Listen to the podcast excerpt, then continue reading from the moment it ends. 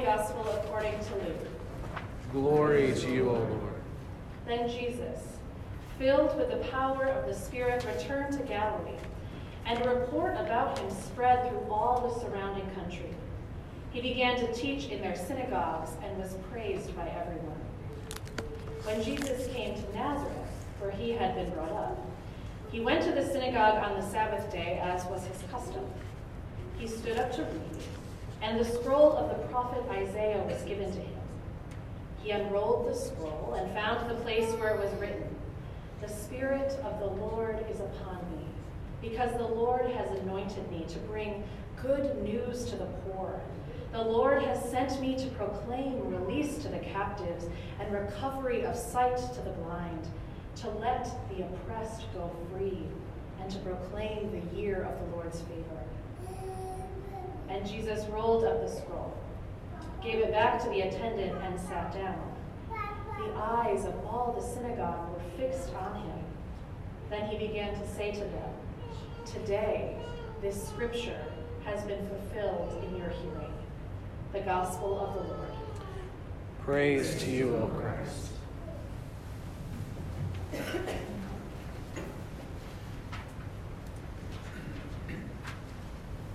homecomings can be really tricky things, especially for people who might have complicated relationships with home. I don't often return to my hometown, but last summer we packed up our two kids and took a road trip to northern Michigan and to the place where I grew up. I found myself really wanting to show my children where I went to elementary school, where we used to swim when the days of the summer were really hot, and where we used to get ice cream cones after every softball game.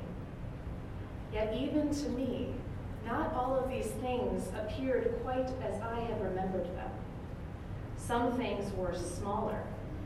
Some places were full that had once stood vacant. Being the largest town in northern Michigan, my home when I was growing up had always seemed to have this like urban flair but after living in Chicago for the past 17 years, everything seemed small town. It's tricky, those kind of returns home. It filled me with great joy and left me feeling kind of tender all at the same time. Homecomings can be complicated stuff, and it is the same in our readings from for today. Everyone is going home, and the reality of home is setting in. In our first reading from Nehemiah, the people, once living in exile, separated and lonely, yearning for God's presence, have come home. But the home is not what it once was. In fact, their home, Jerusalem, is basically a big pile of destruction. But what has kept them together over this long exile, what's held them together, is the Torah, the law, and so they all gather at the water gate, all the men and the women and the children who can understand, and preacher Ezra gets up in front of them and reads for six hours.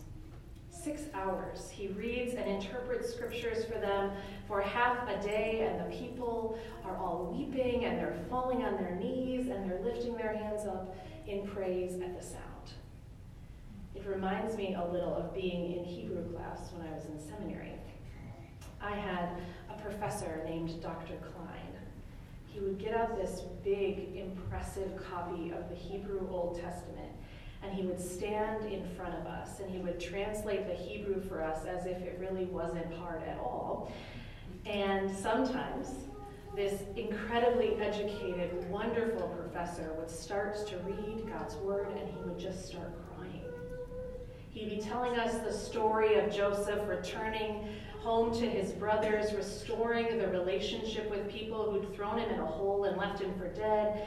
And Professor Klein, this person I respected so much, would be reading this word with tears on his face. It would completely freak you out. that is what can happen when the word of God gets a little bit too real. It can make you cry.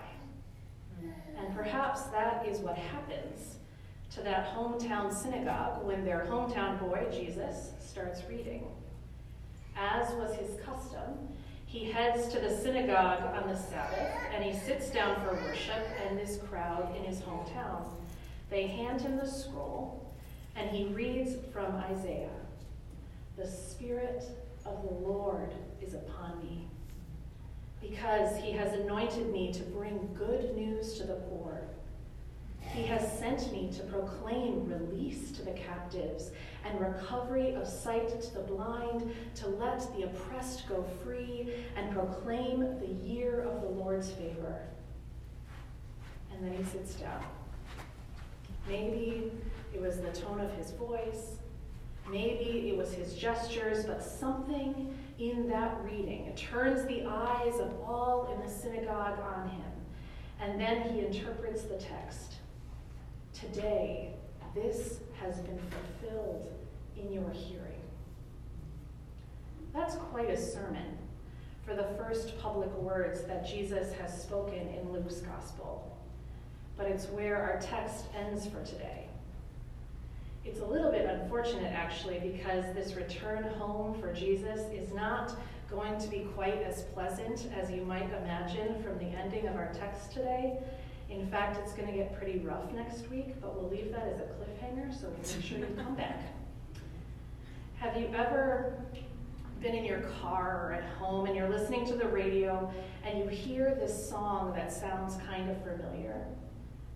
Much like returning to a hometown, it can feel like something you should know, that you almost know, but it's slightly different. It's both old and new at the same time. You've heard it before, but then you kind of haven't. I've learned over the years that when this feeling comes upon me, it's often a remix, an old song put into new words. And what we have here in this beginning part of Luke's gospel is a remix. Jesus is taking scripture right out of the Hebrew holy book, right off the scroll in the synagogue, and he's remixing it.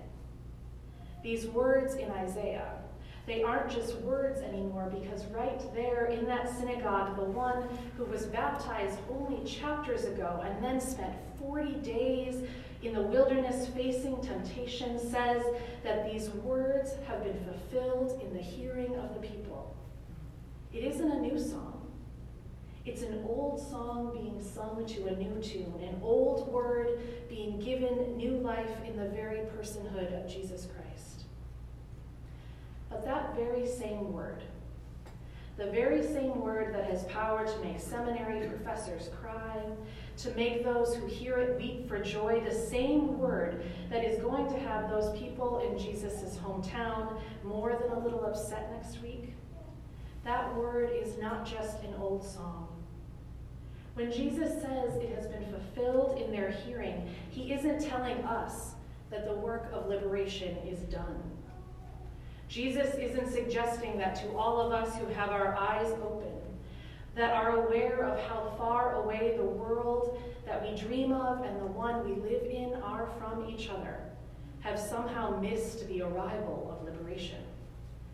Jesus isn't proclaiming, poof, as if, as if in some wave of the hand there are no more captives, there are no more people walking around blind, and no longer creation and real people in our neighborhood, in our midst, and in our city are in poverty.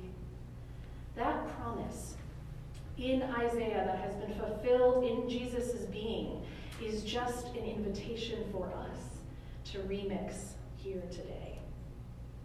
That's what has the Israelite people weeping and the people in the synagogue staring. The word is not just given flesh in Jesus it's given flesh in us. That means that we take what we hear read in our midst, we take this word of God, and we are called to be a people, a kind of community that knows how to remix. That means when you show up in your office on Monday, you have to ask yourself how you are going to proclaim release to those who are captive to greed and fear and self interest. When you wake up on Monday morning, that means we have to take the word and remix it in a way to sing a song that restores sight to those who are blind to injustice, to racism and sexism and homophobia and transphobia and violence.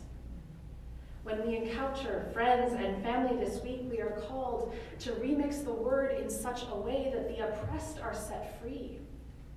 Those who are oppressed by sin and sickness, who haven't heard a word of grace in so long that they don't even know what it sounds like. We're called to remix because freedom is God's work. When we walk out in the cold today and tomorrow, and the rest of the week. We're called to remix the word in such a way that our siblings who are shivering in the cold know that there is a place where they are not ignored, where their needs actually matter, where they can get a meal and support for both mental and physical struggles. When we walk out of this church, we remix the word so that it doesn't just get left in the synagogue with Jesus, it gets new meaning for us on this very day. We know the promise of this text. We know that in the life and death of Jesus Christ, we have seen the kingdom of God come near. Many of us can tell stories of our own captivity, of our own blindness, of our own oppression. Jesus is the living liberation that we ourselves needed. As people who remix, we aren't just proclaiming an old song, and we are also not just singing something completely new. We are living in that in between, that third language of faith. Not the old, not the new, but a story that spans from the book of Isaiah to Jesus in the synagogue to our own understanding of the freedom we have been given as a gift by Jesus Christ. This is not easy work.